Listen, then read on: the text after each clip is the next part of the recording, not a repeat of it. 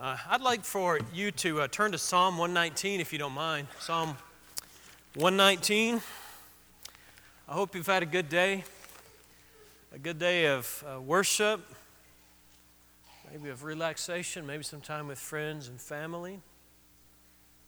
Some of you drove back from Nashville a little while ago and you probably are sort of tired, I'm guessing. I appreciate all that so many of you did to make it a successful weekend in Nashville for our young people, for the lads, the leaders, and all the stuff that went into that, parents and other adults, maybe some of you who don't have any kids in the program yet, but yet you uh, spend your time helping those in our church who do. And so we appreciate all of that. Hope, uh, certainly hope that God will use what we learned over the weekend to be a blessing to the church and to our community and bring honor to His name. There's going to be just after service tonight and need a little bit of help. If some of us can go downstairs right after the service is over, they need some help unloading the trailer from Lads to Leaders. So if you can go downstairs, they'll have the trailer, maybe it already is, but backed up down to one of those exterior doors, and uh, it won't take very long to unload that. So if you could remember to do that right after the service. I know it would be appreciated, greatly appreciated. It it'll go pretty quickly if we have folks who show up to do that. Psalm 119, you may remember if you have been here the last few weeks that we looked at this psalm. Uh, it was a few weeks ago on a Sunday night, two or three weeks ago.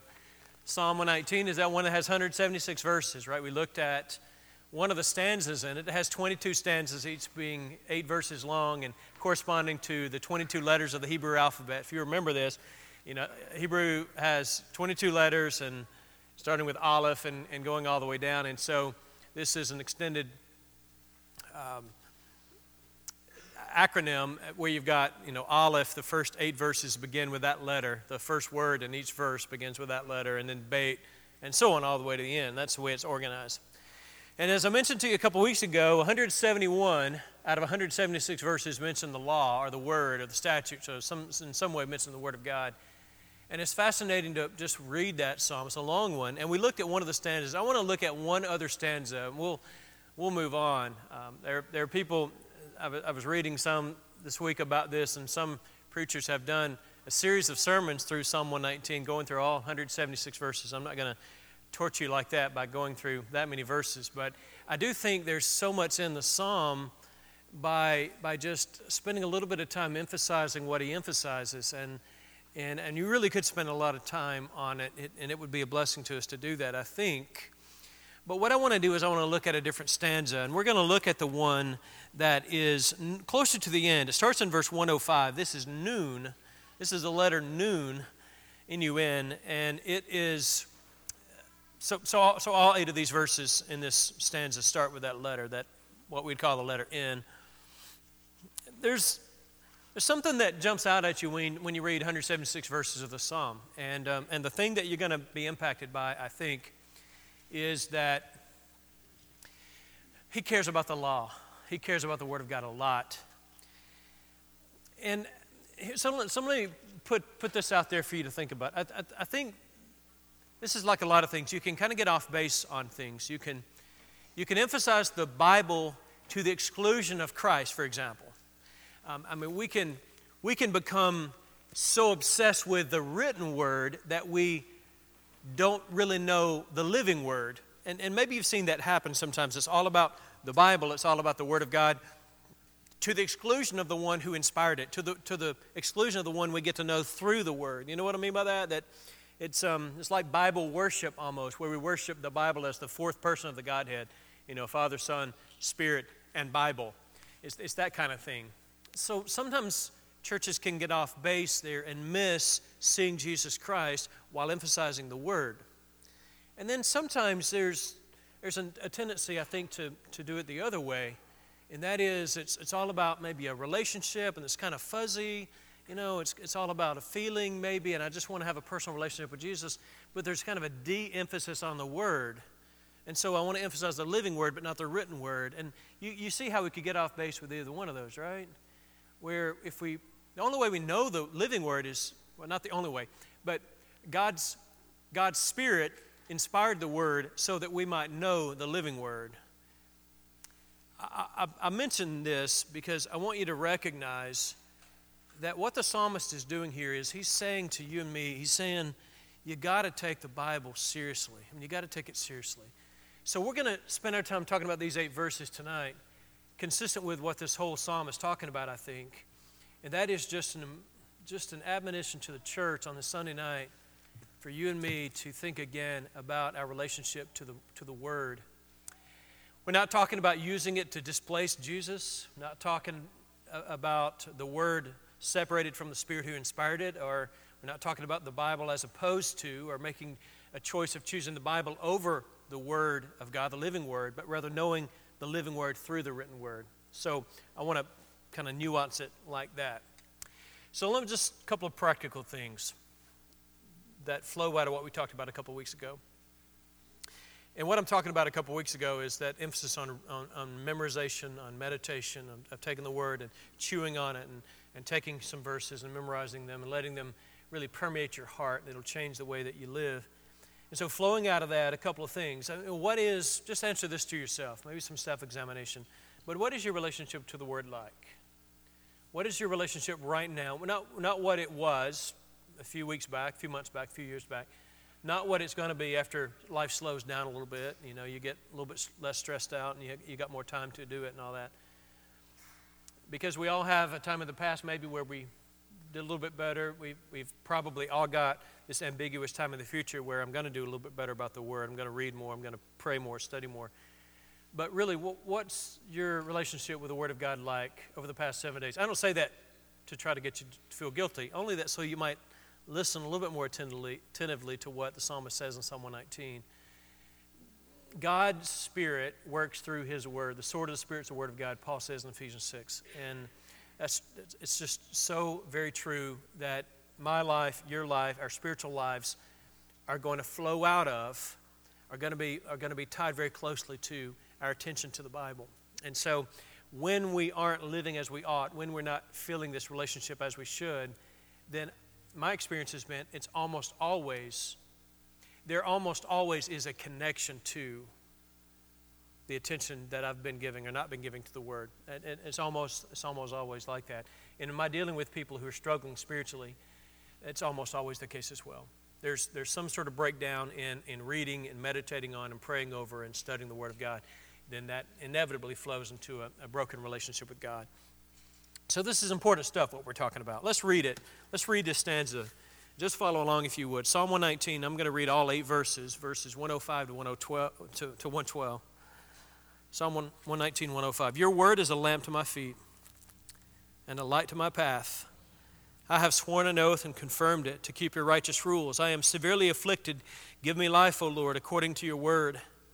Accept my free will offerings of praise, O Lord, and teach me your rules. I hold my life in my hand continually, but I do not forget your law. The wicked have laid a snare for me, but I do not stray from your precepts. Your testimonies are my heritage forever, for they are the joy of my heart. I incline my heart to perform your statutes forever to the end. Psalm 119, 105 to 112. What I think you'll notice from this stanza and out from that to the whole psalm is that the word for the psalmist has a centrality to everything. And in the, the, the psalm itself, you'll notice that, but, but narrowing our focus down to these eight verses, you're going to notice that also in a, in a smaller kind of way. And I want to walk through it with you to show you what he says about the word. We'll do this fairly quickly and then reflect on it for a couple minutes as far as how it ought to affect, affect us. But look what he says. Basically, what he says in these eight verses is this The Word of God, it affects every part of my life. Every part of my life. There's, there's no corner of my life that is left out of the scope of the Word's influence. So it's not like I can say, well, you know what, the Word of God is important to me in my family life or in my church life, what I believe doctrinally, this, these things that, that I claim to believe as far as my Christian convictions are concerned. It's important there. What the psalmist seems to be saying is that the Word of God changes everything. It goes into every corner of your life, from your work to your play to your family to your struggles to your triumphs to everything. And it doesn't, doesn't mention all those here, but in the greater psalm he does. So it's, it's centrality to all of life. So look, for example, verse the first verse. In some ways, this verse serves as, as a heading to the rest of the, the stanza when he says, Your word is a lamp to my feet and a light to my path. It helps me to know what to do, it helps me to know where to go, it helps me to make the right choices. He, he couples that, and in some ways, I think these two verses go together because he says in verse 106, I have sworn an oath and confirmed it to keep your righteous rules. So I want to talk to you about those two verses for, for a minute together. So basically, he says, you know, the word teaches me where I need to go, how, how I need to live. And then he says, I've confirmed this with an oath. I've sworn an oath, and, um, and I've confirmed it. I'm going to keep the rules. I'm going to do what you say. That sounds almost like legalism, doesn't it? I mean, it sounds, it sounds kind of bad. We don't like to talk about rules, keeping rules.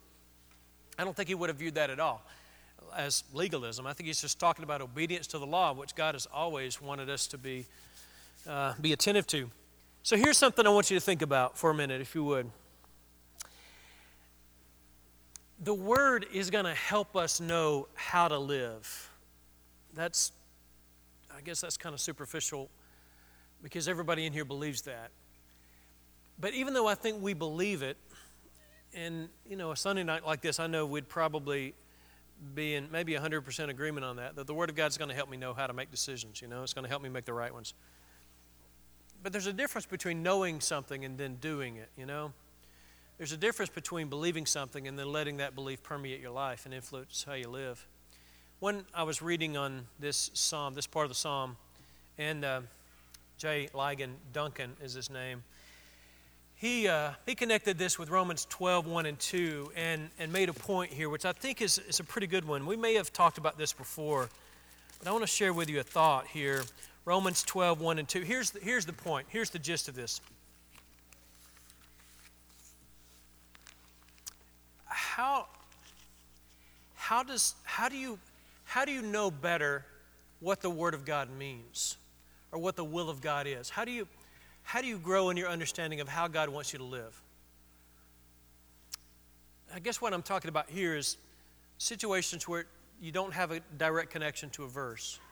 I know we've talked about this in the past few months some, but I want to think about it with you a little bit more. I'm talking about some job, some situation at work or in your family or, I don't know, school, whatever, and you're trying to figure out, okay, what would, what would God have me to do? I'm in this situation, this kind of an ethical thing uh, I'm, I'm in this, you know, got this conflict with somebody at work or school, and I don't know how to handle it. I don't know what the right decision is. I really don't know how, how to go about it.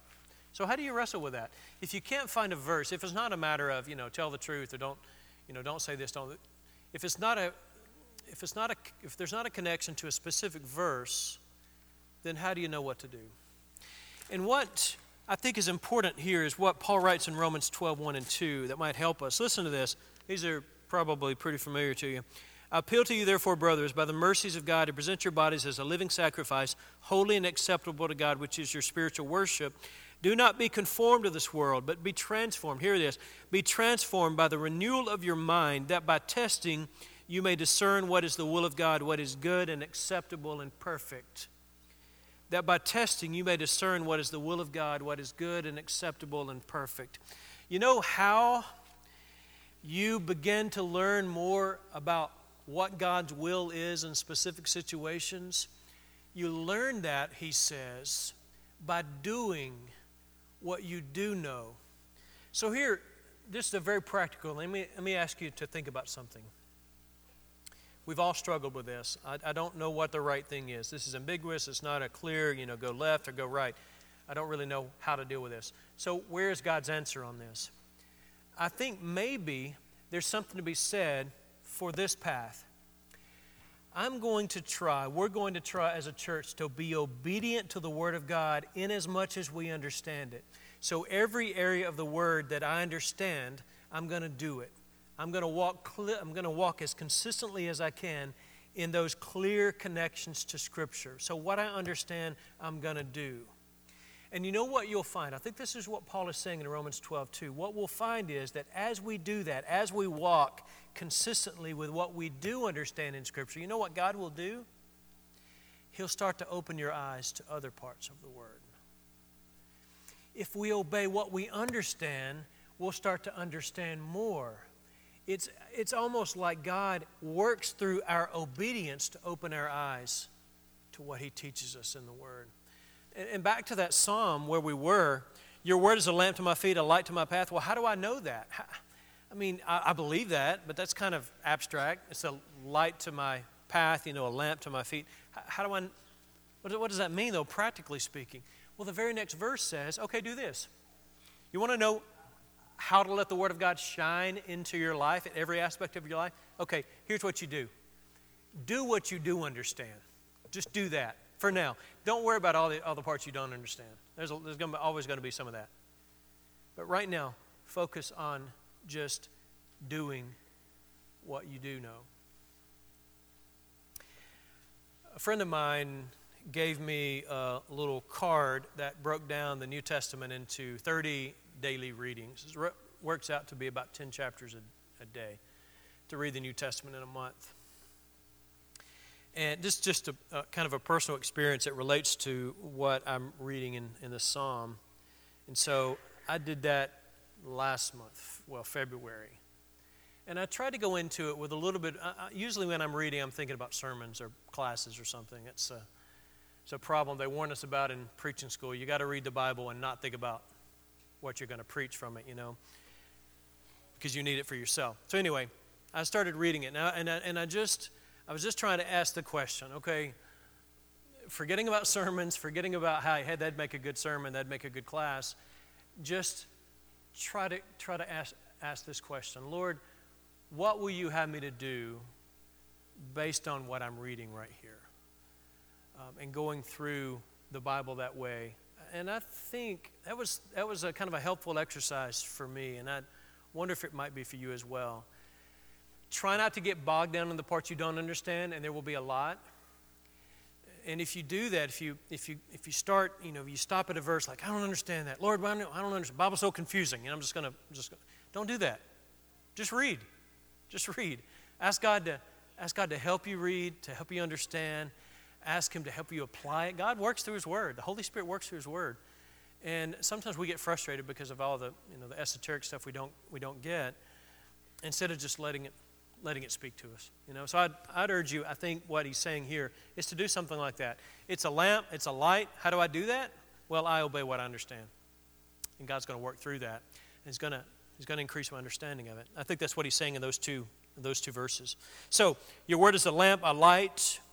I understand that because I, I'm committed to doing what it, what it says. There's a difference between knowing and doing. I mean, you know that. In many ways, the Sermon on the Mount, you know, Matthew 5, 6, and 7, where Jesus is talking about a whole lot of things.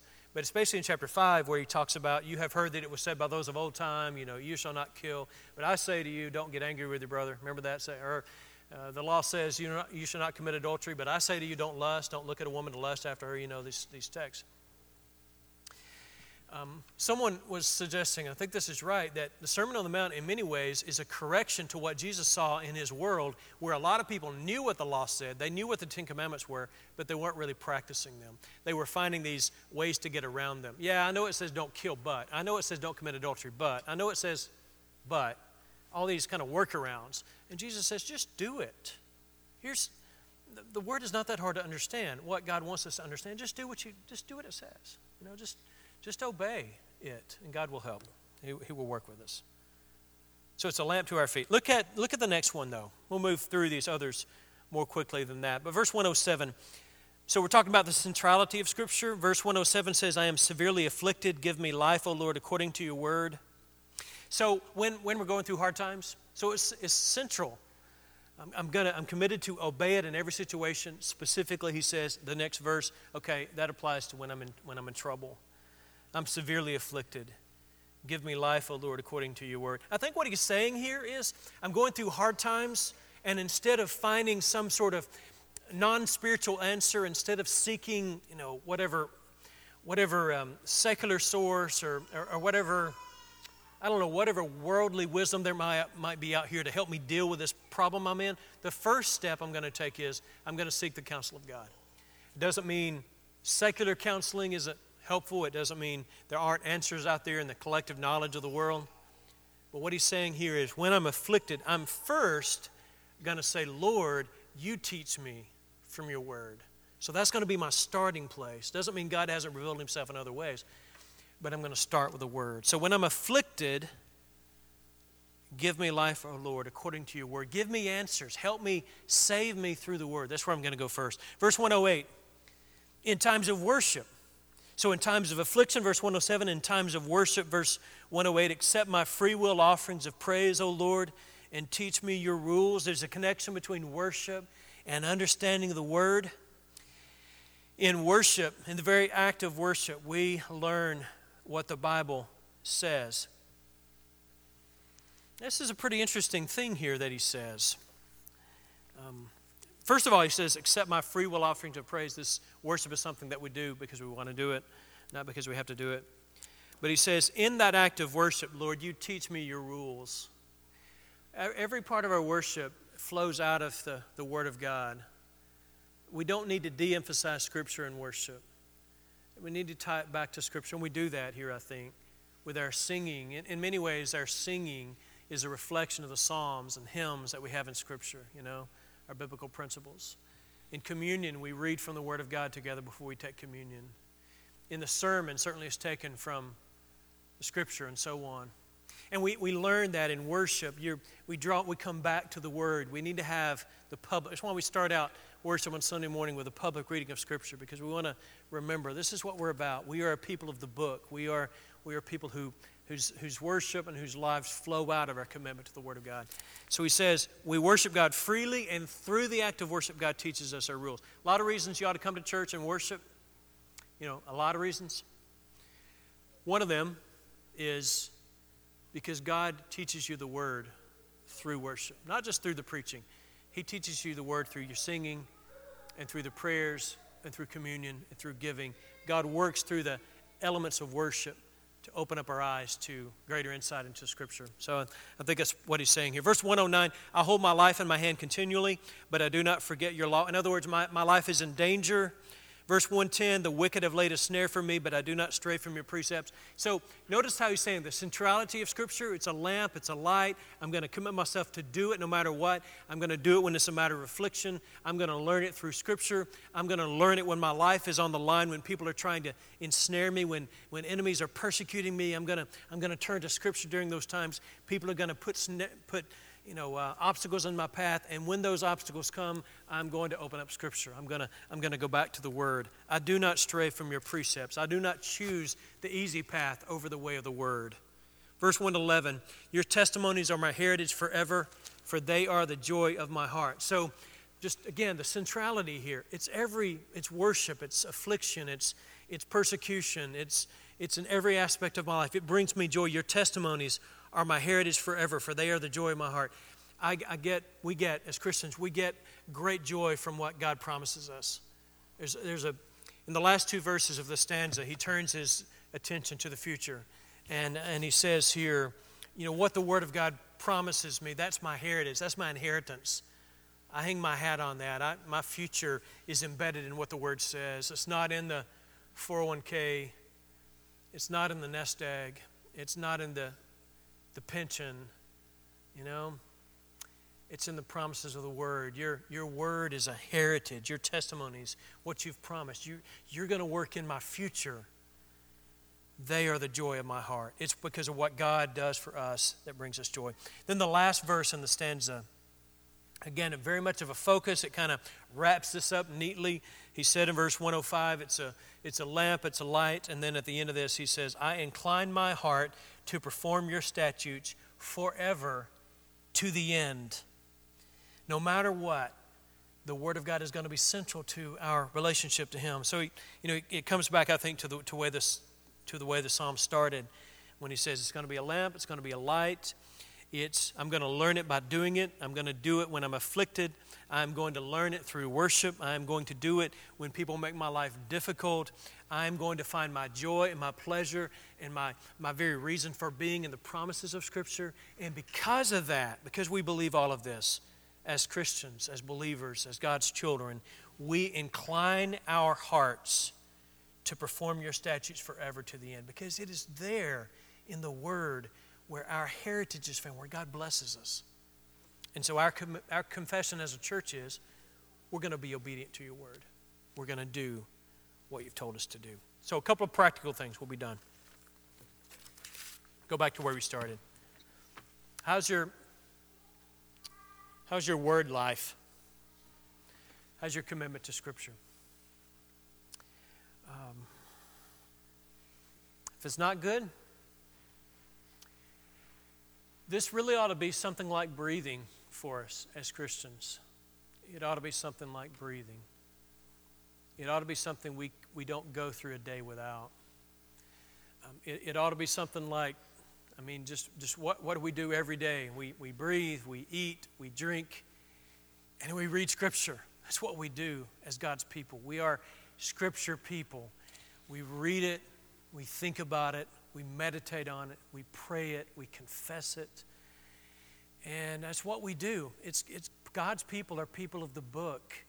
And so if your, if your relationship to the Word isn't what it ought to be, then I would urge you just to recommit yourself to that and, and realize that you don't need to go through a day in this world, whether it's a good day or a bad day or whatever, without living and breathing and eating and drawing nourishment from sweet words of God through Scripture. That's the challenge for us as believers, is just to not step away from that. I know it's busy and it's, uh, it's a trap I'm, I'm, guessing, I'm guessing all of us have fallen into it at one time or another. Um, because it's easy to put off. Well, I don't have time right now. I'm not very focused right now. Um, I'll, I'll, do it later, you know, and then later comes and you're tired and stressed and can't stay awake or whatever. I'll do it tomorrow, and then just the days go by, and before you know, a month's gone by, and you really haven't had any private time with the Word of God. And that's difficult for us to face this world with that kind of inattention to Scripture. You know, that's what Psalm 119 is telling us. If you're not a Christian tonight, one of the reasons we assemble uh, is to give you an opportunity, to give someone an opportunity to confess his or her faith in Jesus Christ as God's Son, to receive the free gift of salvation. God wants to save each one of us, and He wants to bring us into His family. And uh, if you're ready to make that confession that you believe in Jesus Christ, we will baptize you as a public expression of your identification with Jesus as God's Son. And we would be thrilled to do that tonight. Maybe you need to come back to Him because your life has not been one that's reflected a, a passion for Him, a passion for His Word and for His, for his ways. We invite you to come back to Him and, uh, and just, just walk with Him. Let's, let's stand and sing. If you need to respond, I hope you'll come.